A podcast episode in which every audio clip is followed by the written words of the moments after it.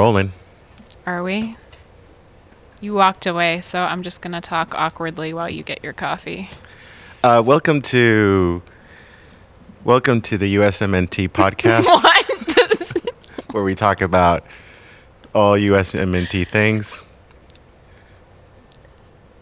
Yeah, I wouldn't even know where to begin. sorry. Welcome to SDE podcast, Rethinking self-directed education. rethinking self-directed educational and innovating for the future. and innovation for the future. So we got some topics. We got a topic, one topic, And then maybe a really spicy one later a spicy on. one. Yeah. Spicy. I love spicy. Um, actually, i actually I don't. Okay, That's fine. We don't have to. no, no, no. It's just I don't. I was just thinking that. Okay, I did grow up with spicy food. It's not my favorite. I grew up Guatemalan, so it's a little different than Mexico. Well, that's what I was going to say. When we get burritos, you never want the spicy salsa. Oh, now I've just like Did I out you? I, you outed me. Sorry. I'm joking. All right. Uh, yeah, spicy topic at the end, maybe. Uh, so this one's uh, nudging, pushing, supporting compared to coercing kids. At least Um, that's what the notes say. maybe not the best description. Okay. I guess this has come up a lot uh, with parents, like in parenting circles, but it also super applies to SDE facilitation. Um, but especially with the pandemic, us being like, a lot of us being more at home, not taking as many risks, um, not trying as many new things, maybe not being as social for at least a year, if not the last two and a half. Um, it feels like there's a lot of people who are like my kid young people are having a hard time adjusting back into the world. How much do i push them? How much is this like collective trauma response which it is? How much is personality? And then that's just in the context of the pandemic if we're not even thinking about the pandemic there's that ongoing question amongst like unschoolers and sd facilitators which is like when do I nudge or push and when do I just back off and say, yeah, you can quit anything or you don't have to try that. And I think there's different uh, camps of belief in both the SDE center world and the parenting unschooling world. So we might might make some people frustrated with what we're saying, but you know, it's all our perspective and experiences and everyone has their own. Yeah, the first thing that came up in my head was um, that at the school we're dealing with a lot of like kids who are still coming. They're they've had these they've uh, how do I put it had sort of more like introverted habits going on throughout the pandemic, and they come here and they sort of continue it. And some of the parents have come in like a little worried that they're not socializing as much or um, not engaging with the outside activities. And uh, we really, because ourselves, we, we also want to just for it to be normal. And especially like I want it to be like it used to be. We were always like, it felt like there was always like constant engagement from everybody. And uh, now it's like, a lot of kids on screens and just sort of being by themselves. And that question comes up like like how far do we nudge? How far do we want them to come out of their shell? And there's like a lot of worry happening from the parents, um, and and I think at towards I think we just got to that point, maybe collectively, maybe as definitely as facilitators, we're like, this is gonna take some time because the pandemic really like shut down things in terms of just engagement from everybody. We're sort of like our normal, uh, yeah, it's just more normal not to engage. Um, so, yeah, that that question comes up a lot most recently, um, and I sort of just kind of forgot what else I was gonna say, as always. Yeah, I mean, I think it's so different right now because of what we've gone through over two years. Yeah, two years. Yeah, And there's like some people who were just like, especially a lot of kids I hear about who were just miserable not being able to socialize. So now they're like, let me get out and see people. So they're having the opposite experience where they just like really want to jump in. Mm-hmm. but it feels like there's more people who are like tentative or it feels scary or yeah what you're talking about we don't really know how so we're on screens even when we're with other people and it just it feels like a coping mechanism Right. Right. but like maybe a super necessary one right now Yeah, um, I think as beings within within capitalism, we're so used to needing to just switch because it's um, um, probably that's where the worriment comes. Is that we've had to adjust to changing things a lot as adults, and we're like, okay, well now we're doing this. Okay, now we're not engaging. Okay, now we're engaging, and to our detriment to our own uh, emotional stability and uh, mental health. We're we're just so used to being forced to uh, just change what we're doing, change our mentality, and engage. And when our kids are not doing that, it's it's like that's where I think it comes from. Like, um, so I can I can understand. I can understand that, especially when we're forced as a society to need to engage when we're not ready. Yeah.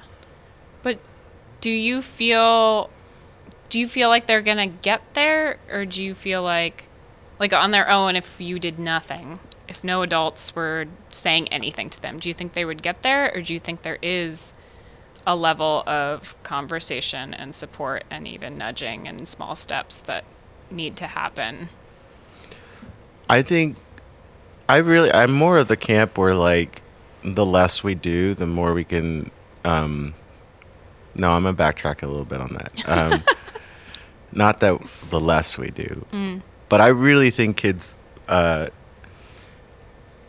we need to we really need to listen to them as far as how long it's going to take for them to get out and um the only thing we really need to do is um be available um but I don't know about nudging. I, I feel like if what what is the what is the definition of nudging? I guess yeah, that's where we need to figure out. Like for me, nudging is like, do you want to do A, B, or C, or like, come on, let's just go out and do this fun thing, you know, sort of like be uh, uh, just happy go lucky. And I've gotten kids to come with me on things just by being by doing that and that's what I would consider nudging. It's like, come on, let's. It'll be fun, sort of like a friend thing. Uh, you know, your friends are going to do something, and, and then you're like, no, I don't wanna. And just like, come on, let's just let's go on a bike ride somewhere. It'll be fun, you know. And then you know, that that's how it. That's my form of nudging, and maybe,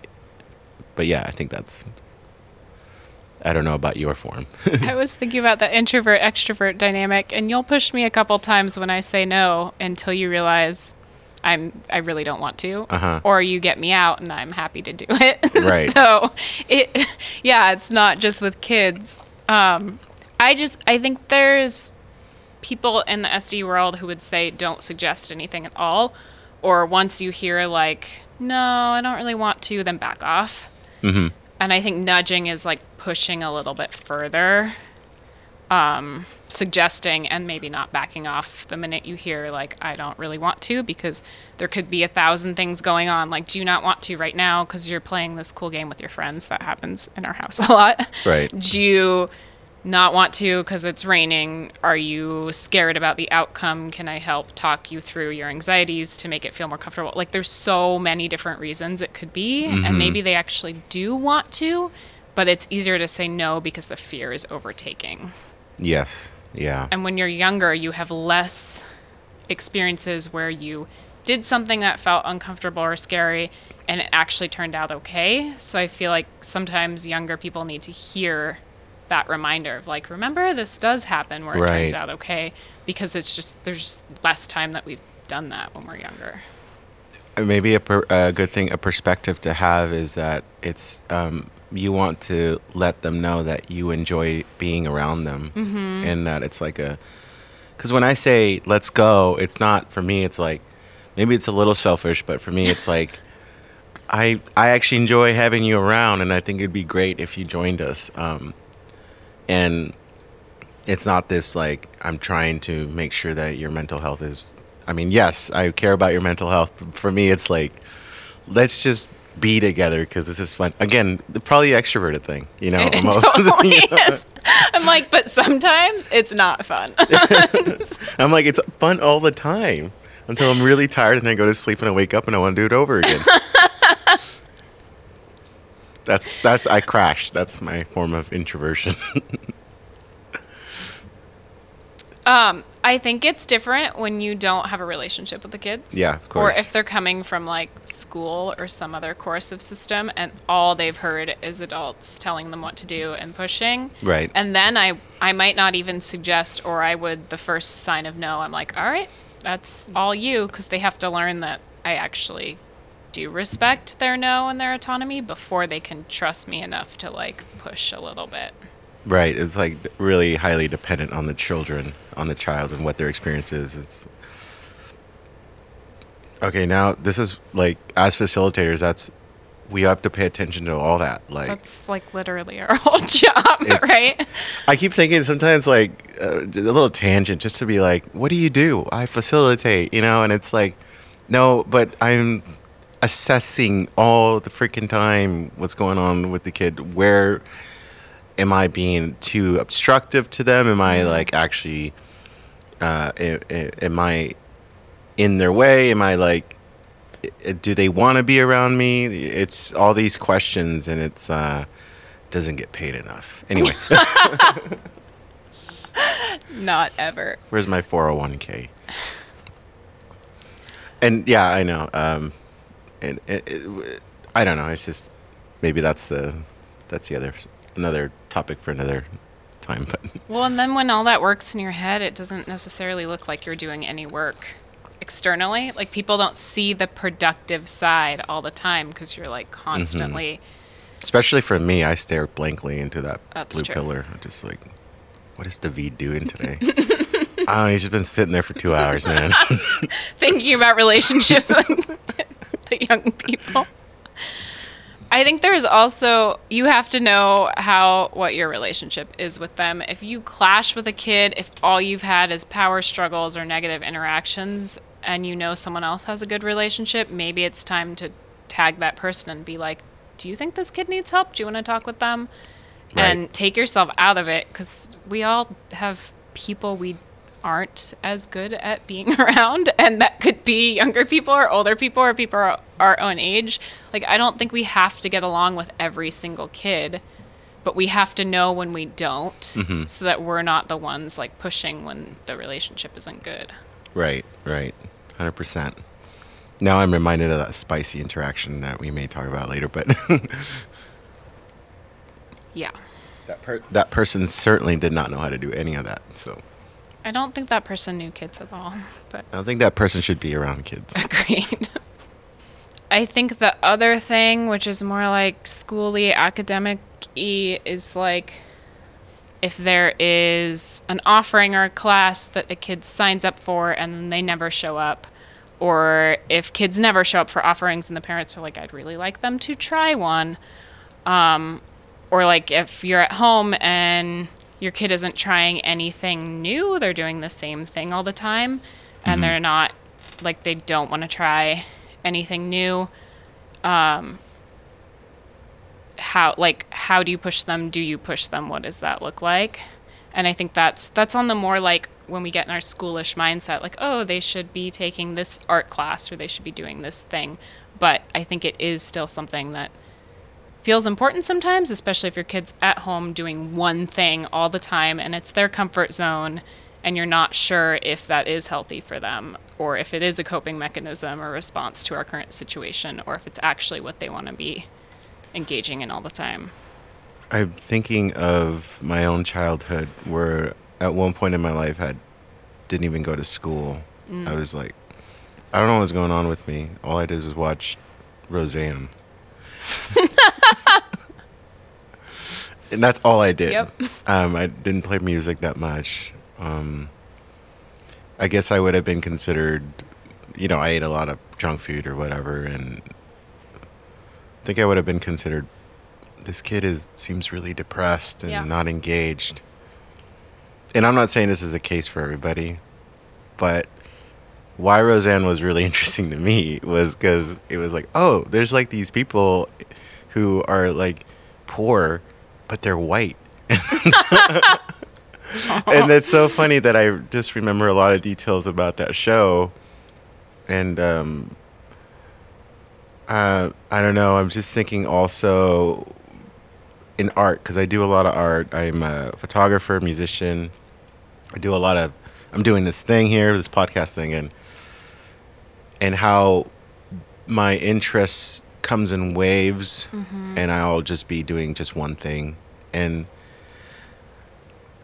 so I'm just trying to like. I'm not saying that these kids are not depressed or anything. They're just you know let them go, but for me, I think I would have felt like someone was nudging too hard mm-hmm. for me not to watch Roseanne. Right. So, or like nudging too hard if I've just all I ever wanted to do is like I want to do this one particular art thing that I'm always doing because it's so interesting and I can't, you know, there's the possibilities are endless in my head. Um, yeah, I was. I mean, I was hyper focusing also, Right. but um, you know, and then I just never go back to it again. uh, at one point, I was like during the pandemic, I was all about Formula One racing. I don't know why. I was like, my roommate's like, "Wow, you really enjoy this." And I'm like, just all I wanted to do was figure out Formula One ra- racing. Like super foreign to me, and and then after two months, I was like, done. I couldn't even watch it no more. Well, I think there's a difference between like waves of Yeah. things and like if you watched Roseanne by yourself for two or three years and nothing changed, Yeah. I would start to get really worried about you. mm-hmm. So like there's a difference between like those waves of interests and just almost being stuck in a rut is what I would say. Mhm. And like I get stuck in ruts and I need people to tell me what's happening or remind me. Yeah, and I think young people sometimes need the same thing. Yeah. Like, we can't see ourselves all the time. And again, if we're talking about the context of the pandemic, sometimes it's just the coping. Right. You know, that's what they're doing to cope. Right. And um, they're not really saying that, but maybe that's what we can infer. But how long is too long when they're doing the same thing? Right. When I think about like kids here, I I think a whole year of them doing something the same similarly, I think is fine. Like, um, it's like I'm thinking a year and a half, you know, and and already I feel like I'm seeing a difference um, in some of the kids. They're like coming out of their shell, you know.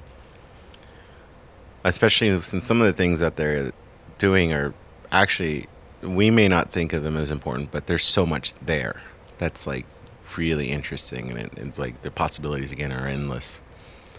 Um, but yeah, Yeah, I think there's two pieces to well there's a lot of pieces to this but like first when a lot of times when parents are like i don't understand why my kid would watch anime all day or whatever it is like well have you tried doing it with them have you? Do you even know what anime do you is? even Like, know what anime It's not just is? anime. Anime. It's like that just explains what the genre is. right There's stories upon stories upon stories. yeah we know because we hear them all day long on mondays Yes, it's true.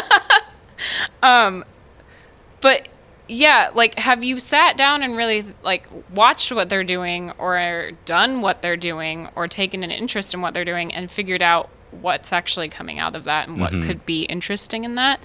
And i'm not saying everything we do has to have a purpose but if you're the anxious type who is like they've been watching anime for a year like i don't get it. They're not learning anything. There's no meaning. And you want to find a purpose you'll find a purpose. If you mm-hmm. look deep enough at anything you're going to see the learning there mm-hmm. because it's everywhere.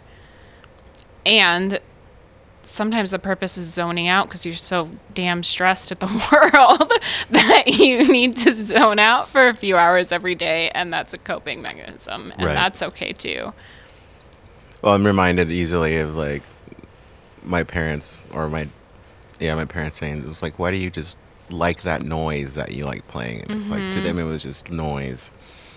To me, it was music, but to them, yeah, and and that's interesting. It's that it's that thing where like they're worried about me, but they're not. Um, or parents in general are worried, but they're not willing to go and actually see what's there. Right. They have like their own preconceived notions, and and they have other parents to like perpetuate those preconceived notions of what's actually going on. It's like, um, and that could be really dangerous because it just separates you from the, your kid, um, a lot. Yeah. And we don't have to like what they like. hmm We just have to accept it. Like, yeah, you don't have to be the same person as them, as them or even enjoy it. You just have to accept that that's what they like. hmm Yeah, I was thinking earlier that you don't have kids right now. And I think sometimes parents are like, I don't want to hear non parents talk about parenting. But I feel the opposite a lot of the time because I I think that parents have I want I talk to parents about parenting things. I like having another parent's perspective. But I think parents often we have so much anxiety mm-hmm. about our kids' well-being that it's just like baggage which clouds our judgment about things. And talking to someone who doesn't have kids right now, there's less baggage about it and less anxiety, so there's like less clouding. So I like that perspective because I feel like it's yeah, not laced with the same level of anxiety. I think of um again like it takes a whole village, right? And and but when we were in situations where the kids lived physically in the same areas as other adults that they could easily access, not this we live in cubicles and have to drive to places or the only way to talk to people is through text messaging, but like kids could run around and interact with other parents and and and or other adults um I wonder if the anxiety was there for parents uh, as much as it is now. When it's not solely your responsibility to make sure your kids survive, Yeah. there's probably less anxiety, yeah. Yeah. But like capitalism separa- separates us, and then there's so much anxiety around it because we feel so separate and responsible. Uh, renaming this podcast to a anti-capitalist podcast It's already pretty obvious that that's what's happening. because it feels like almost every time we run to it, like what's really going on? How can we actually be together? It's like, well, capitalism, um, current infrastructure, um, yeah, I mean, acknowledging the water we swim in, I think, is important. But It's if you murky. get so bogged down by like capitalism, capitalism, capitalism, then it feels like it keeps us from trying to build our own worlds. Yeah. And we are trying to build our own wo- worlds. This is doing SDE centers and doing these things are actively is about actively fighting the system mm-hmm. that was given to us or that we have to swim in. We're like building rafts. Really Lifeboats. lifeboats, like really with old wood and rotting rope. I don't know. Yeah, that makes me really sad. You're saying our lifeboats are gonna just like topple over and Then break it- it- down. yeah. We're in a sea. It's a, it's a, yeah. There's a hurricane. There's a hurricane and- Oh my god. I was thinking of a pretty picture when I was thinking that. I wasn't thinking. then why did you say rotting wood and destroyed rope or whatever? There's beauty in everything, Bria. Come on. Okay, that's true. yeah, I don't. Um, okay, well, I guess I should mention the spicy little thing. And so recently, as in like yesterday, Oh, God, so new. So um, fresh. A lot of our kids here are neurodivergent, um, um, or coming from areas where they've been harmed by the schoolishness of society or schools in general. And uh, we go to the we went to like this parkour place, and right off the bat, the instruction was very schoolish. And what boggles my mind a little bit about all this is like, and I've seen it before with other forms of sport, is that parkour and like skateboarding and like a lot of these other extracurricular activities, sports, whatever you call them, are like very fluid. They're they're very independent. They're very self-directed. They're Right. very. Uh, it's all about experimenting. Right. And then you get an instructor who doesn't know, like, How learning works. yeah. I mean, I can understand like other other things, like team sports might need a little bit more structure to be taught, you know. But this is like a very it's, it's automatically a self-directed Right. uh, activity. Well, and some kids and some people are going to ask for more structure, but like be there to be Uh-huh. asked. long story short, the one of our kids got overwhelmed. Um, obviously, probably with the schoolishness. A lot of our kids already did. Uh, couldn't hang. Uh, has sort of just decided to, you know, leave the situation. Got really mad. Um, went outside and, and kicked a fence and was just yelling. But Was it a sacred fence? I wish. Sorry. It is now.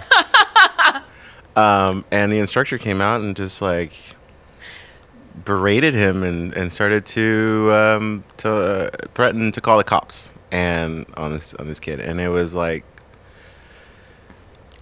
yeah, it was really hard for the facilitators. It was very hard for because I wasn't there, but it was very very detailed communicated. Uh, it was obviously very hard for the, ch- the child and. I don't know. I just I got angry partly because the idea of threatening anybody with calling the cops to me is abhorrent. Um, And the kid is not a child of color, but it, automatically I went there. I was like, what if this was a child of color? And do you even know what that means? The mm-hmm. instructor is like a veteran for whatever that means.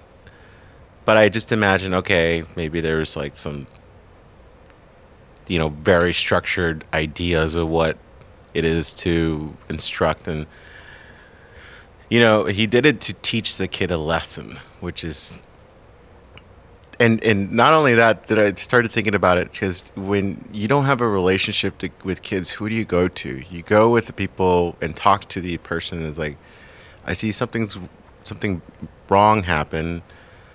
You know this kid. What should i do? What can we do? And, and these things can be worked out and this instructor just and as all his toxic masculinity just came out and be like i run this show. You don't get to do that here. If you keep doing that and quote unquote vandalizing then i'm going to call the cops on you. And it's like the fuck? It's like and and then later on someone called him out on facebook and he's like well um it was like he was he was probably gonna hurt somebody. He it doesn't matter if he's like he said the F word twice. he said the f word twice. doesn't matter if if, that he's fucking matters. it doesn't matter if he's like eight or sixty seven. You know, still dangerous. You know, uh, his quote unquote. He he didn't quote unquote this. He said this. His handlers weren't figuring this out. It's like, okay, you just dug your own grave on this one, dude. Um, You're betraying all your thoughts and feelings about young people when you call adults handlers Yeah. of young people. what how dare like how did you even get to this position like were you this is where the schoolishness sort of like around i'm sure he's got kids from other schools coming in and then like teachers i'm not going to put all blame on them but they'll probably be like listen to the instructor you know make sure and you know power trip power trip and authority and you know we come in with like look, these kids don't. That's not how they roll. They don't want to take your crap. but Yeah. They're actually going to they show want you. They want to play. They're good with you telling them this is how it works and stuff, but they're not.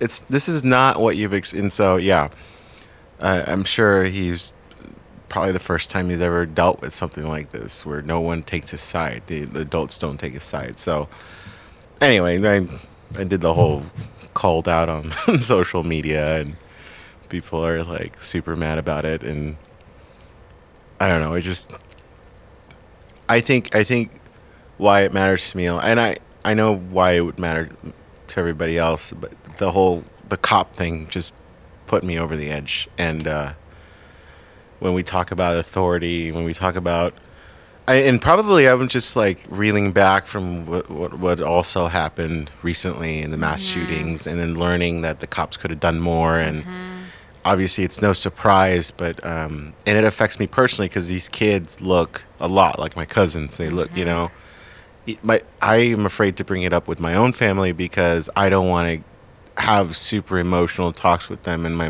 my mom like breaking down or something and um so I'm I'm sort of like keeping myself at bay enough to like process the whole thing that had just had just happened Uh, but then to hear this from this guy it's just like I have no no sympathy, no empathy for him. Like I just and I know I shouldn't. I don't have to, but yeah. Um yeah, that's that's a spicy topic.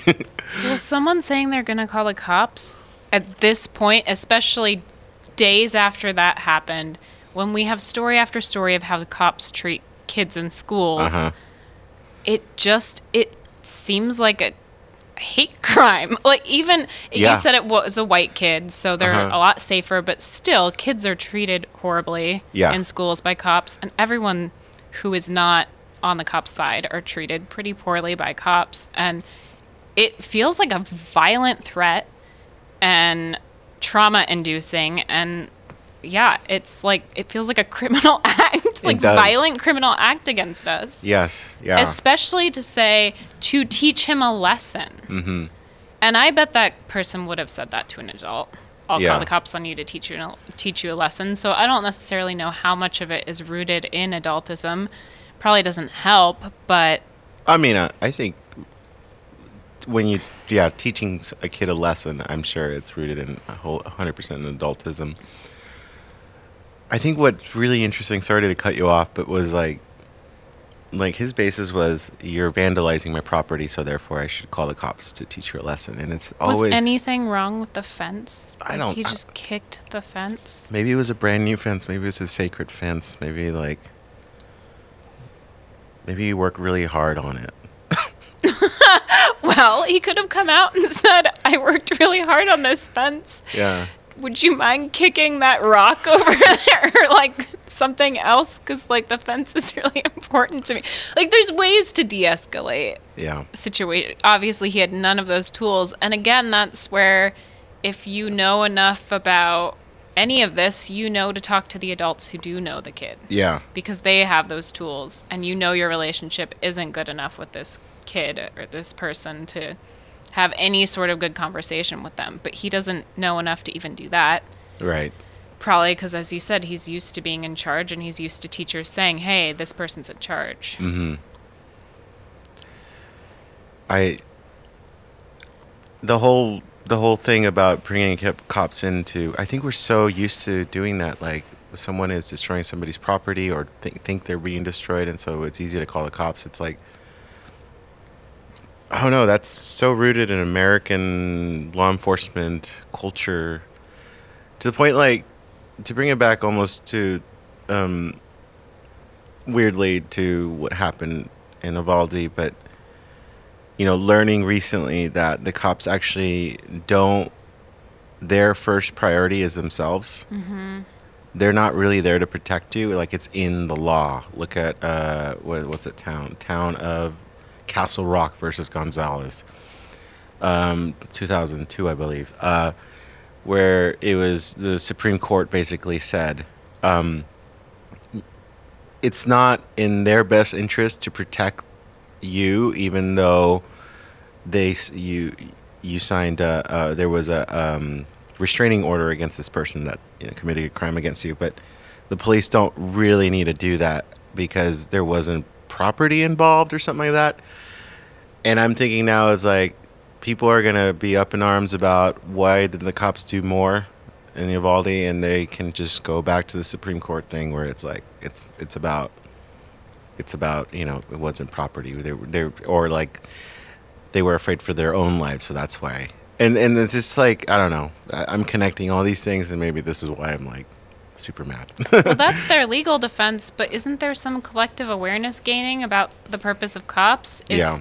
we all find out like they're actually there to protect themselves and property and that they have legal justification to protect themselves first and foremost even though their entire job is serve and protect and they're should- supposed to come in to protect us. Like that's the serve and protect idea about ourselves.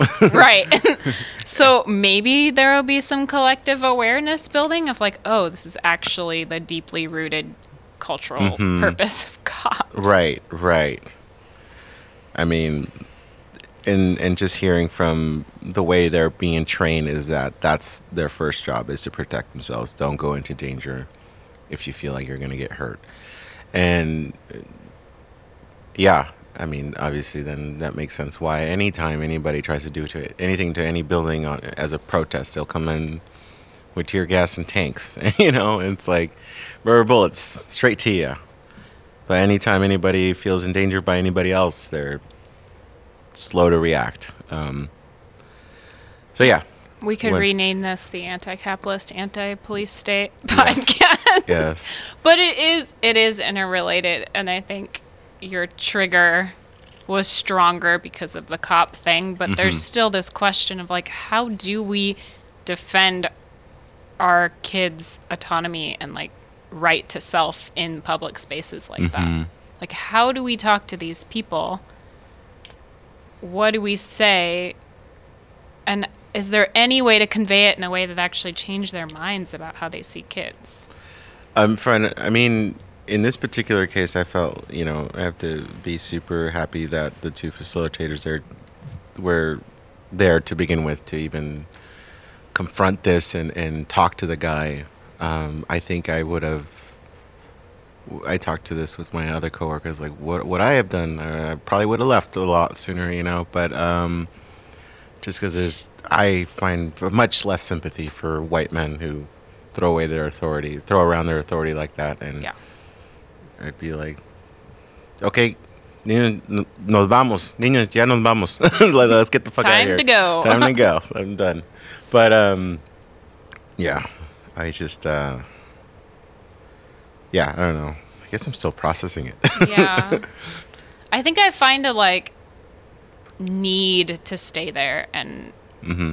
say something about these kids' rights. Like it almost like it's my fight or flight response is to like fight Mm-hmm. in those situations because even if they're maybe not going to come away with anything different, like I need to stand up for these kids in this situation Mm-hmm. right now because I need them to hear that I am on the kids' side. They're not treating them well, and it's not okay with me.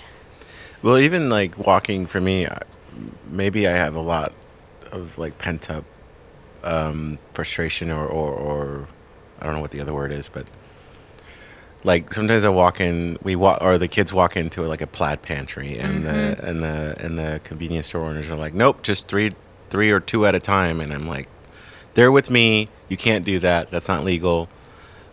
Um, and I just, you know, I, I mean mug them. it's like, Yep.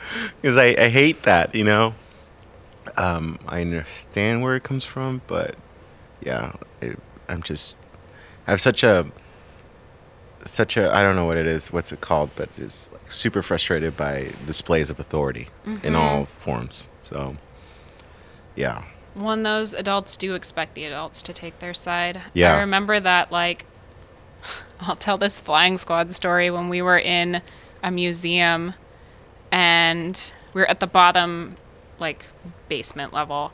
Um, and there were school groups around and I had about three or four kids. And there was this like bullying at school exhibit. Mm-hmm. And there was a question that said, What should you do about bullying at school? And of course, our unschoolers were like, You know who bullies at school? It's the teachers.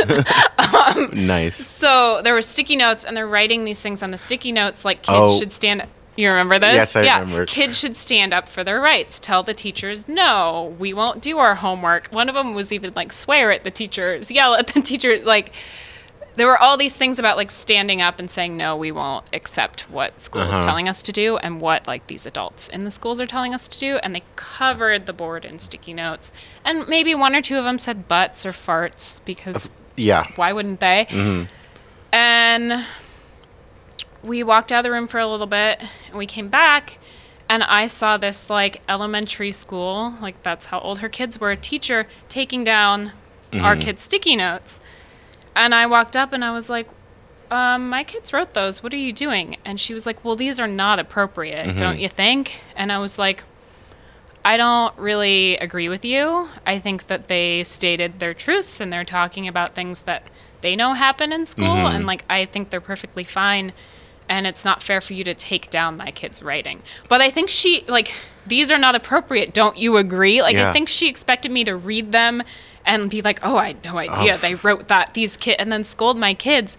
And then she was like, oh, well, they're taking up all the space. They put, they took up all the space. And I was like, okay, well, Well, then I under like we understand that. I'm sure you could talk to them and let them know and ask them to take some of them down so that your kids have some space. So then I was like, don't talk to me about it. Right. I'll help you negotiate with the kids. And Facilitate. they, yeah, I will facilitate a conversation between you and the people who did this. And they are very reasonable young people and they will understand. And I'm sure you can come to an agreement. Mm-hmm. And she was like, I just, I don't even remember what she said, but she got all huffy. And then her kids started coming around the corner, and she clearly needed her kids to not see the notes. It was like if they saw it, then maybe they would, you know. right, they would also join in on the revolution. Right. or they would be like, like a seed would be planted in Yeah. their mind, like, oh, maybe teachers shouldn't teach, like, treat me that way. So she just like shoved the sticky notes back at us, and she was like, let's go, kids, and took her kids out of the place before they could see it. Wow. and it was i like i was like shaking because confrontation is hard Yeah, especially when you're trying to defend. Like, Mm-hmm. yeah, but i'm glad it worked out that way because i mean she probably didn't learn anything she just thought i was this horribly misbehaved adult but i i horribly misbehaved. I don't know. I let my kids to- write farts on sticky notes, but but I like they saw me standing up for them and I believed everything I said and I gave the teacher a chance to like negotiate with the kids Mm-hmm. and said like this isn't a conversation between adults. This is a conversation between the people involved. right. Yeah. But there's just those I mean, I have so many of those stories like over and over again and I think sometimes it's hard and sometimes we'd just rather back down and leave and if it depends on what place we're in and that's okay if that's where you're at, but just learning how to say that to other adults and just like shock adults when you're like actually I'm not automatically on your side just cuz we're both berating kids. Like I will not berate the kids. I think I, I- you know, when you said sometimes we just like try to not be in the confrontation. I think I've catched myself doing that a lot too. Mm-hmm. But I think it comes from like this knowledge of that I am not. I am easily recognizable. Like I am a different skin color. Um, Yeah. You know, I I know the way I look, and so therefore I'm easy to pick out.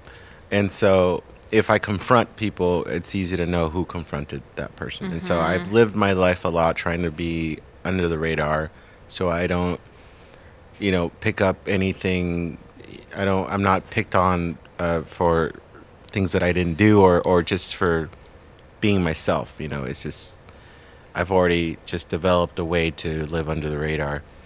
And in these situations when I'm like when I want to actually confront authority because I'm defending others, sometimes I wonder if I if I do that unknowingly, where I just also fly under the radar and sort of are with the kids under the radar, and I don't want to do that, you know, and um, but at the same time, uh, I don't know. I guess it depends on who the kids are too, but yeah, it's one of those things I've been learning myself about myself. yeah. And if you're not in that place or it's not safe for you, Mm-hmm. like that's okay. There's also ways to tell your kids later, like, you were not treated right and I'm on your side. mm-hmm. But that situation was dangerous or it was better to get out of there or I'm sorry I didn't stand up in the moment. I wasn't ready. But, like, I still want you to know I'm on your side and that wasn't okay. Like, Right, right. there's always other ways to convey that. Like, um, yeah, you don't always want to deal with security people. Yeah, no. no. yeah, you have to assess what's actually like safe and what's worth it and what isn't. I like how we start with like, how do we nudge kids to, how do we protect them from everyone else? right? Uh, well, there's so many layers. I mean, it's all. I guess we're talking about facilita- facilitation and parenting right now, Mm-hmm. and the layers of being in self-directed education and how to be parent, parent and facilitator, and how complicated that is. Yeah, I think um, I don't know. Sometimes maybe the re- the willingness not to j- nudge kids is because I don't want them to deal with like the unfair things of the world by themselves either. Um, go to this like yeah, it's like nudge them to go to a parkour place in Gresham and be like, "Go here, it's wonderful," and then they deal with this asshole. Like you know, Well, you're never going to know if an experience is safe No, or real, okay no. until you try it. That's the other thing. All right, I'll out myself really quick. Sorry, radical unschoolers. Oh, We're going to get really mad in a second. Um, yeah, or any unschoolers. But turns out she's trying to be a cop. yeah, I'm trying to be a cop with my kid. um, a couple months ago, my partner and I decided that our son needed to try something, like any sport, any physical activity, like anything. And he doesn't, didn't want to. But we made a list with him of like everything we could think of from like archery, swimming, team sports, whatever. And he narrowed it down. He doesn't want to do team sports. Um, and he picked something, and it wasn't like it wasn't like you can decide not to do that. Like we were very much like we want you to pick something, and we want you to go, and you might not be comfortable going.